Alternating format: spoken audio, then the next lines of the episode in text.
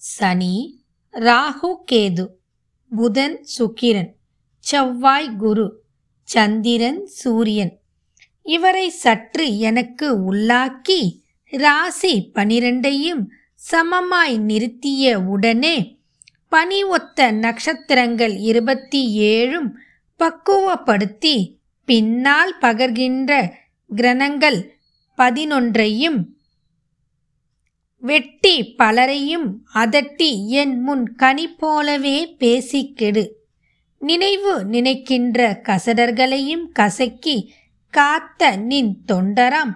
தொண்டர்க்கு தொண்டரின் தொண்டர்கள் தொழும்பின் ஆக்கி இனிய வள மருவு சிறு மணவை முனுசாமி எனை ஆள் வதனி உன் கடன் கான் ஈசனே சிவகாமி நேசனே என்னை ஈன்ற தில்லைவாழ் நடராஜனே. தெய்வங்களும் சித்தர்களும் இது உங்கள் தமிழ் பாட்காஸ்ட்.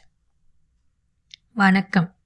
இன்னைக்கு நம்ம சிதம்பரம் மான்மியத்தில் பாகம் பதினொன்னை பற்றி பார்க்க போகிறோம் சென்ற பதிவில் நம்ம சிங்கவர்மன் என்னும் இரண்யவர்மன் சோழ நாட்டின் மன்னனான கதையும் மேலும் சோழ நாடில் சிதம்பரத்தில் எம்பெருமான் ஈசனுக்கு சிறப்பான ஆலயம் எப்படி எழுப்பினார் எதன் காரணமாக எழுப்பினார் என்பதை பற்றியும் பார்த்தோம்.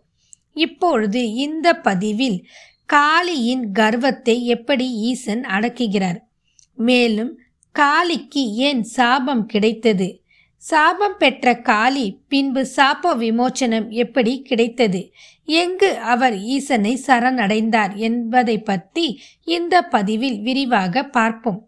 இந்த பதிவின் முடிவில் நாம் எப்படி நடந்து கொள்ள வேண்டும் என்பது விளக்கமாக புரியும்.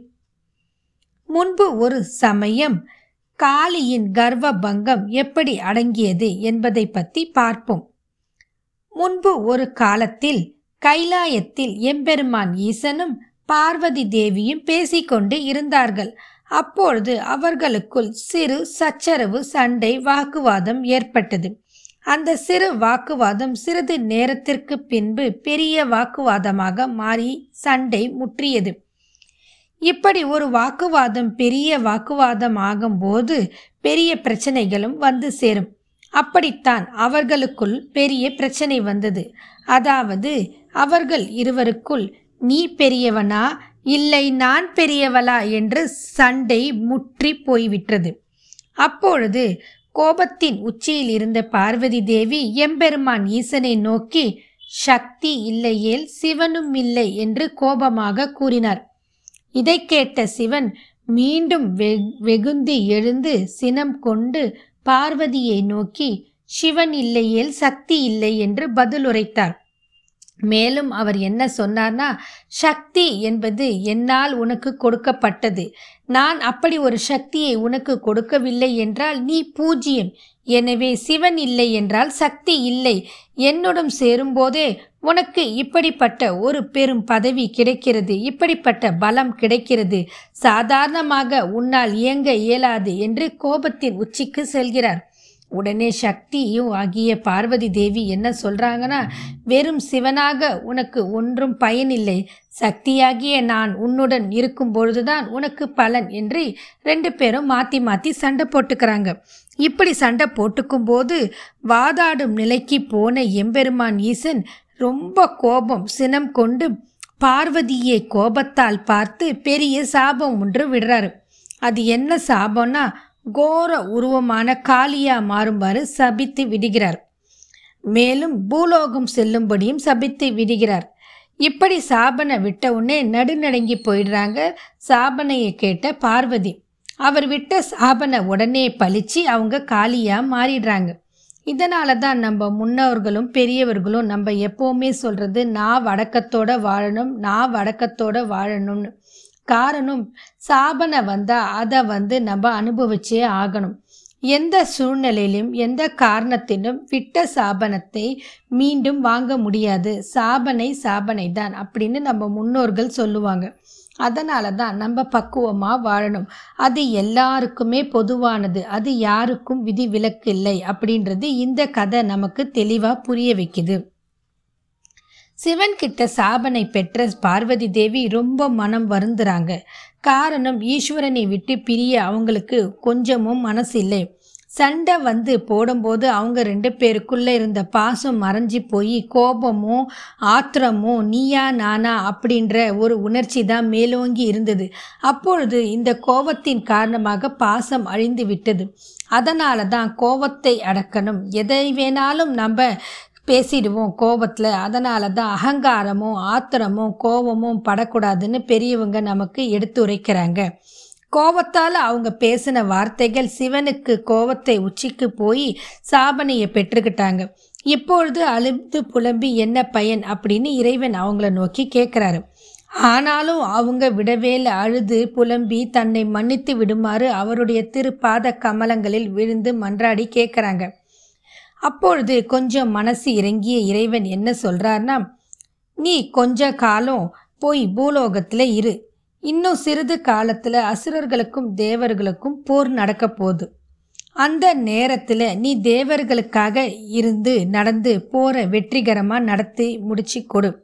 அந்த நேரத்தில் நீ இதே காளி உருவில் வந்து தேவர்களின் சார்பாக இருந்து போரிட்டு அசுரர்களை அழிப்பாய். அதுதான் உனக்காக ஒரு சாப்ப விமோச்சனமாக இருக்கும் அந்தக்கு பிறகு நீ தில்லை வனத்துக்கு வா. அதாவது தில்லை மரங்கள் சூழ்ந்த தில்லைக்கு வந்து அங்கு சில காலம் தவம் இருந்தாயானால் அங்கே வந்து நான் உன்னை சந்திப்பேன். என்னை நினைத்து நீ தவம் இருக்கும் பொழுது உன்னை வந்து நான் சேர்வேன். உன்னுடன் சேர்ந்து நடனமாடி உன்னையும் என்னுடன் மீண்டும் அழைத்து கொள்வேன் அப்படின்னு இறைவனாகிய எம்பெருமான் ஈசன் பார்வதிக்கு சாப்ப விமோச்சனத்துக்கான காரணத்தையும் எடுத்து கூடுறாரு என்னதான் சாபம் விட்டாலும் அவருடைய மனைவிக்கு அவர் சாப்ப விமோச்சனமும் கொடுக்குறாங்க. இதை கேட்ட பார்வதி தேவி கொஞ்சம் மனசு சந்தோஷப்பட்டு ஆஸ்வாசித்தப்படுத்திக்கிட்டு பூலோகம் வந்து அவர் சொல்கிற மாதிரியே நடக்கிறாங்க. அதுக்கப்புறம் என்ன நடந்துச்சுன்னு பார்க்கலாம். காலம் ஓடியது. தரகாசுரன் அப்படின்ற ஒரு அசுரன் தோன்றி தேவர்களை ரொம்ப கடுமையாக துன்புறுத்தி வந்தான். பொதுவாக அசுரர்களோட வேலையே தேவர்களை துன்புறுத்துறது தான் அப்படி தான் தாரகாசுரனும் தேவர்களை ரொம்ப கடுமையாக துன்புறுத்திக்கிட்டு வந்தார்.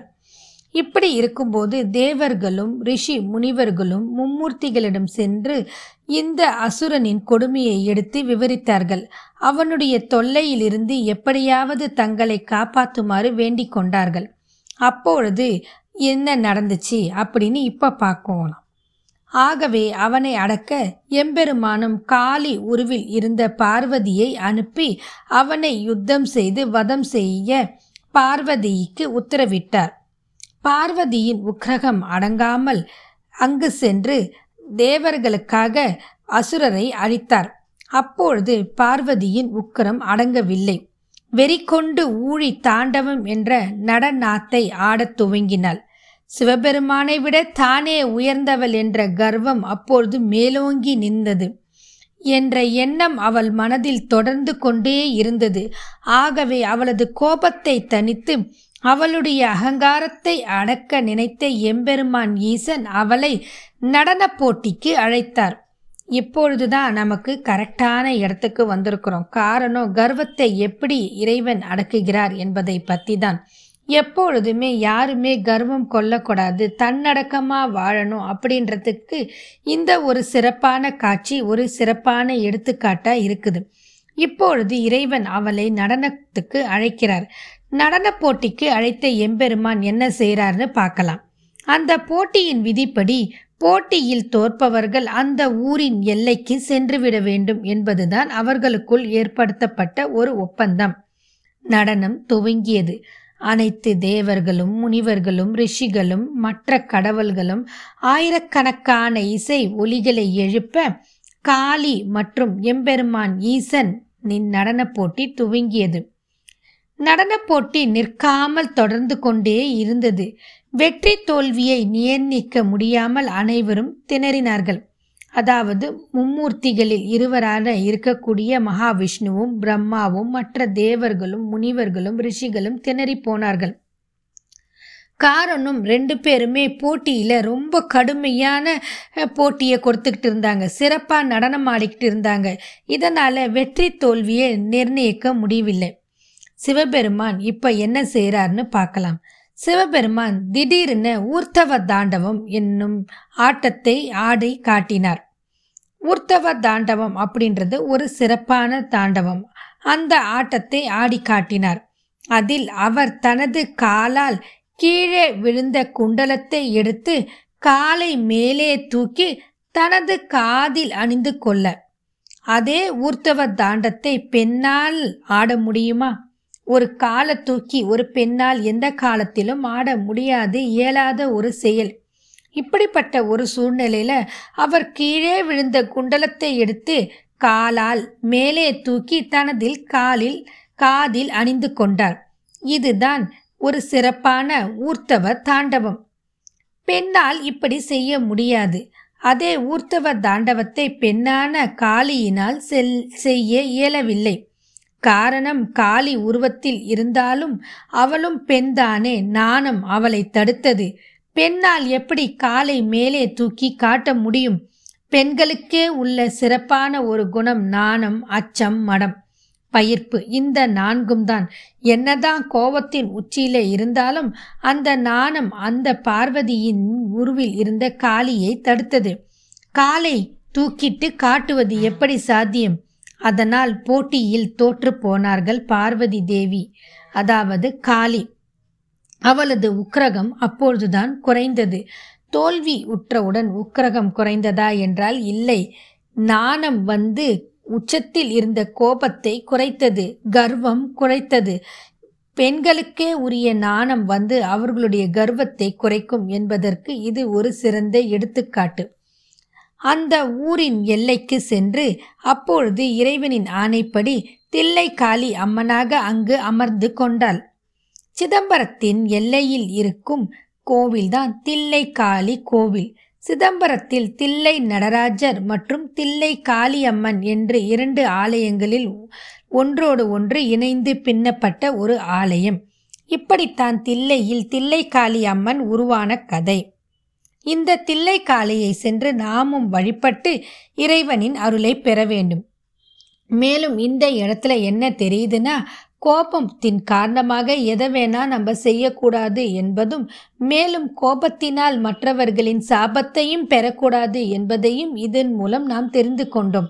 இந்த காளி கோயிலில் இருக்கிற காளியை வழிபடும் போது நம்மளோட கோபம் நமக்கு கொஞ்சம் கொஞ்சமாக குறையும். இதனால் நாம் சிறப்பான வாழ்க்கையை மேன்மையாக அடையலாம் என்பதுடன் இந்த பதிவை நான் முடித்து கொள்கிறேன்.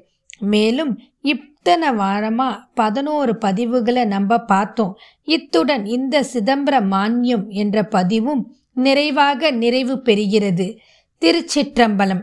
இந்த பதினோரு பாகத்தையும் பொறுமையா இனிமையா கேட்ட உங்கள் அனைவருக்கும் எனது நன்றிகள். மீண்டும் மற்றும் ஒரு பதிவில் சந்திப்போம். வாழ்க வளமுடன்.